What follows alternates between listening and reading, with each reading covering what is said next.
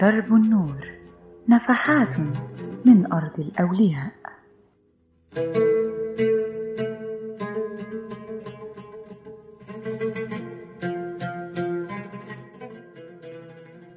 أهلا بيكم وحلقة جديدة من برنامجنا درب النور.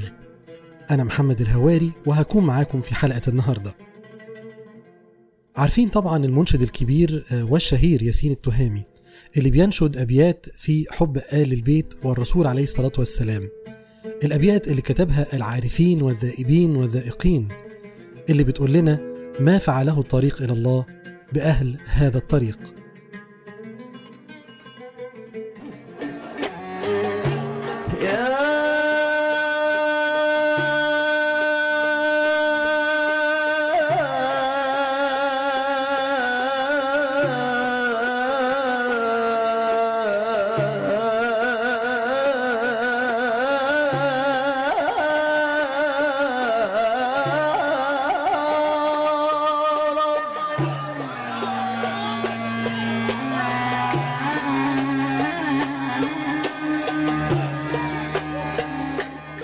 مثلا بيقول طال في زحمة الخطوب انتظاري وتخطى ليلي حدود نهاري.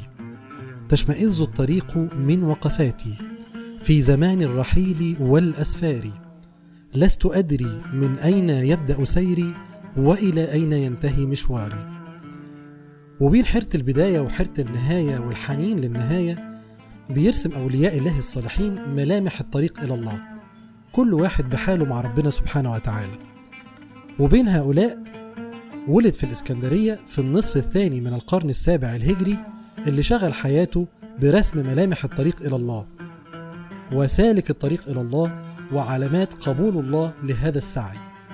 وتتلمذ على إيديه الشيخ أبو العباس المرسي اللي توفى سنة 686 هجرية قبل ما ينتقل إلى القاهرة للانتساب إلى الطريقة الشاذلية. يا ترى بنتكلم عن مين؟ هو ده اللي هنعرفه مع بعض.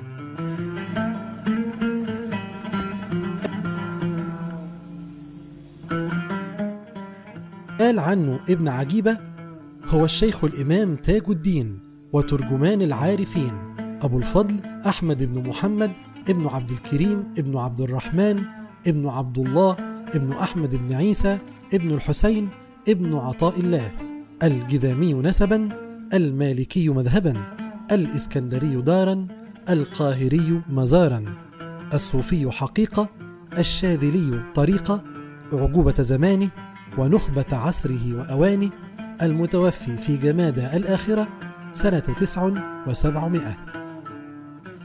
طبعا بنتكلم عن ابن عطاء الله السكندري واللي شغل نفسه برسم الطريق إلى الله واجتهد في باب الذكر وقدم في كتابه مفتاح الفلاح ومصباح الأرواح محددات ما أسماه آفات المسير إلى الله تعالى. وبيشرحها وبيقول رؤية العمل وإمداد الأمل وتحدث النفس ببلوغ الولاية والركون لإقبال الخلق والمقنع بمرء الأحلام والتأنس بالورد والتلذذ بالوارد والسكوت للوعد والاكتفاء بالزعم والغرة بالله.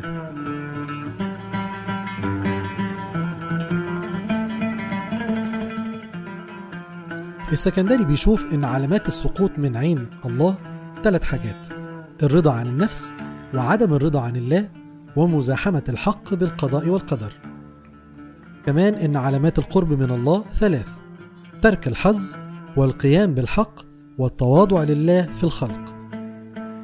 وعلامات الوصول إلى الله ثلاثة الفهم عن الله تعالى والاستماع من الله والأخذ عن الله. وعلامات الاختصاص بالله ثلاثة ترك الاختيار وسلب التدبير وسلب الإدارة.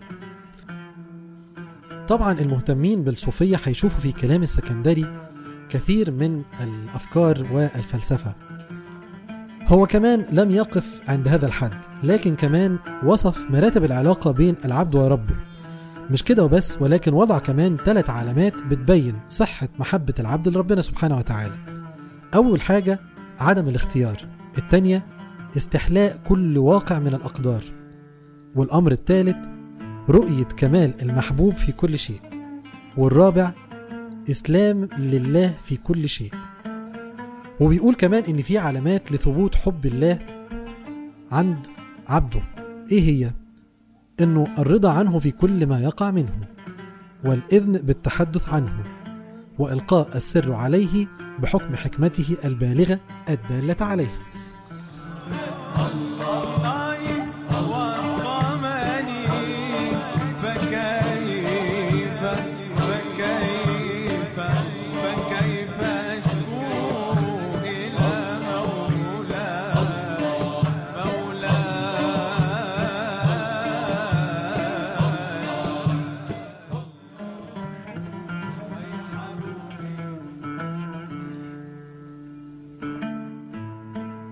السكندري بيقف عند حديث الرسول عليه الصلاة والسلام من عاد لي وليا فقد آذنني بالحرب.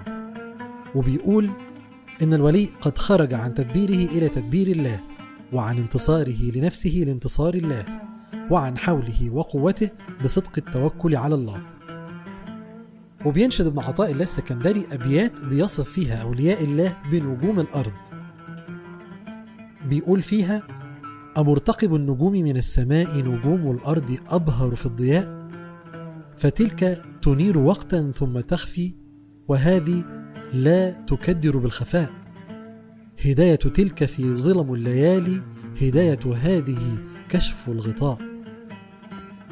بيتفق السكندري مع من سبقوه من العارفين وبيقول إن لله عبادا كلما اشتدت ظلمة الوقت قويت أنوار قلوبهم فهم كالكواكب.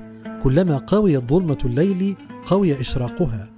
وأين نور الكواكب من أنوار قلوب أوليائه؟ أنوار الكواكب تتكدر وأنوار قلوب أوليائه لا انكدار لها. وأنوار الكواكب تهدي في الدنيا إلى الدنيا وأنوار قلوب الأولياء تهدي إلى الله تعالى. الذكر والاستغفار وسيلتان في الوصول لربنا سبحانه وتعالى بيشدد عليهم ابن عطاء الله السكندري. زي ما بيشدد على التقرب لله بإتيان الفرائض. فبيقول مثلا اعلم أن الفرائض التي اقتضاها الحق من عباده على قسمين ظاهرة وباطنة. فالظاهرة الصلوات الخمس والزكاة وصوم رمضان والحج والأمر بالمعروف والنهي عن المنكر وبر الوالدين إلى غير ذلك. والباطنة العلم بالله والحب له والتوكل عليه والثقة بوعده والخوف منه والرجاء فيه إلى غير ذلك.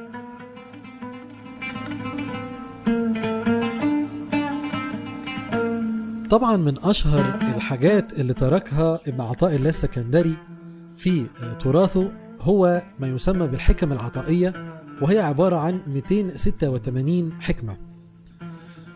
بينتمي السكندري للطريقة الشاذلية الطريقة التي لم يترك مؤسسها أبو الحسن الشاذلي مؤلفات باستثناء أحزابه وأوراده كما لم يترك تلميذه أبي العباس المرسي شيخ ابن عطاء الله السكندري. ومن هنا كانت مؤلفات السكندري مرجع للطريقة ومؤسسها وشيوخها. ومن أبرز المؤلفات الخاصة بابن عطاء الله السكندري مفتاح الفلاح ومصباح الأرواح لطائف المنن والحكم العطائية. يقولون في الصوفية دايما أنه أولي التدبير هلكة. ويقول السكندري في الحكمة الرابعة أرح نفسك من التدبير فما قام به غيرك عنك لا تقم به لنفسك. لكن في نفس الوقت لا ينفي أهمية السعي في الحكمة السادسة اللي بيقول فيها لا يكن تأخر أمد العطاء مع الإلحاح في الدعاء موجبا ليأسك فهو ضمن لك الإجابة فيما يختاره لك لا فيما تختار لنفسك. وفي الوقت الذي يريد لا في الوقت الذي تريد. العزلة في مفهوم الصوفية هي الخلوة بكل ما فيها من هروب من الفتن إلى الله. بيقول السكندري في حكمته الثانية عشرة ما نفع القلب شيء مثل العزلة يدخل بها في ميدان فكرة.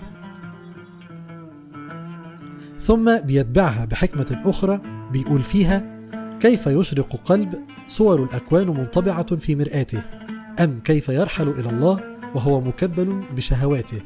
أم كيف يطمع أن يدخل في حضرة الله وهو لم يتطهر من جنابة غفلاته؟ أم كيف يرجو أن يفهم دقائق الأسرار وهو لم يتب من هفواته؟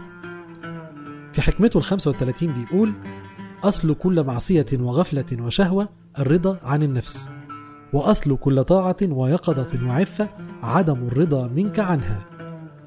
ولأن تصحب جاهلا لا يرضى عن نفسه خير لك من أن تصحب عالما يرضى عن نفسه. فأي علم لعالم يرضى عن نفسه وأي جهل لجاهل لا يرضى عن نفسه. اتوفى السكندري سنة 709 هجرية لتتحقق فيه حكمته السبعة وعشرين اللي قال فيها من أشرقت بدايته أشرقت نهايته. بكده تكون انتهت حلقتنا النهاردة من درب النور ونلتقي غدا في حلقة جديدة.